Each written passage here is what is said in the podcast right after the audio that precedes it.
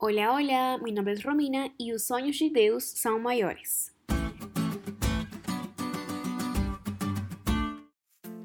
Sí, la frase que dije está en portugués y quiere decir los sueños de Dios son mejores, mejores que los nuestros, mucho mejor y qué bueno que sea así.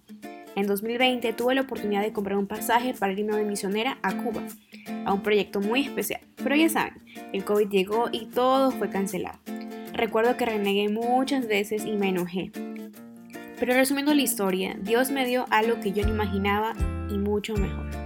Me otorgó la oportunidad de ir a Brasil como voluntaria por tres meses. Y no solo eso, me dio la oportunidad de conocer personas increíbles que hoy puedo llamar de familia.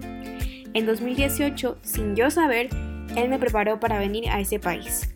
Pues viví por 11 meses con algunos brasileros y aprendí a dominar el idioma. Dos años después estoy aquí de vuelta y entiendo que lo que un día que pensé que era una desgracia, Dios lo transformó en bendición y así resultó ser también en la vida de José. Vamos a repasar el versículo para la semana, que se encuentra en Génesis 37, 19. Y dijeron el uno al otro, He aquí viene el soñador. Estamos llegando casi al final del trimestre y en esta semana aprenderemos juntos sobre la historia de José. Con certeza en algún momento ya te emocionaste con esta historia, pues en algunos puntos importantes y es que ningún patriarca ha ocupado más espacio en el libro de Génesis como José. Desde el capítulo 37 al 50 encontramos todo lo que pasó en este hijo de Jacob. Vamos a conocer algunos puntos destacados antes de introducirnos esta semana en la historia del personaje.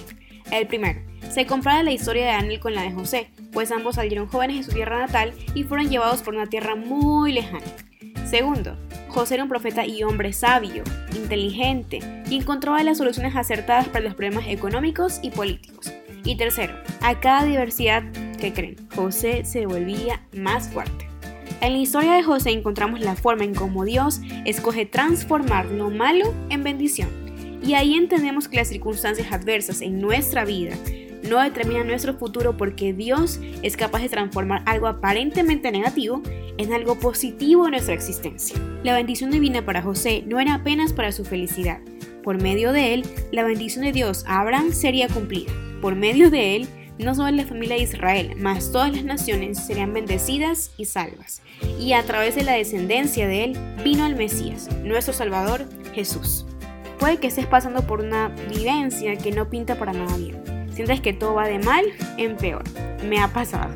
Te invito a que hoy puedas entregarle eso a Jesús y descansar, porque Él es poderoso para transformar.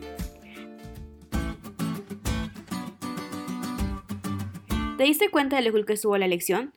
No se olvides de estudiarle y compartir ese podcast con todos tus amigos. Es todo por hoy, pero mañana tendremos otra oportunidad de estudiar juntos.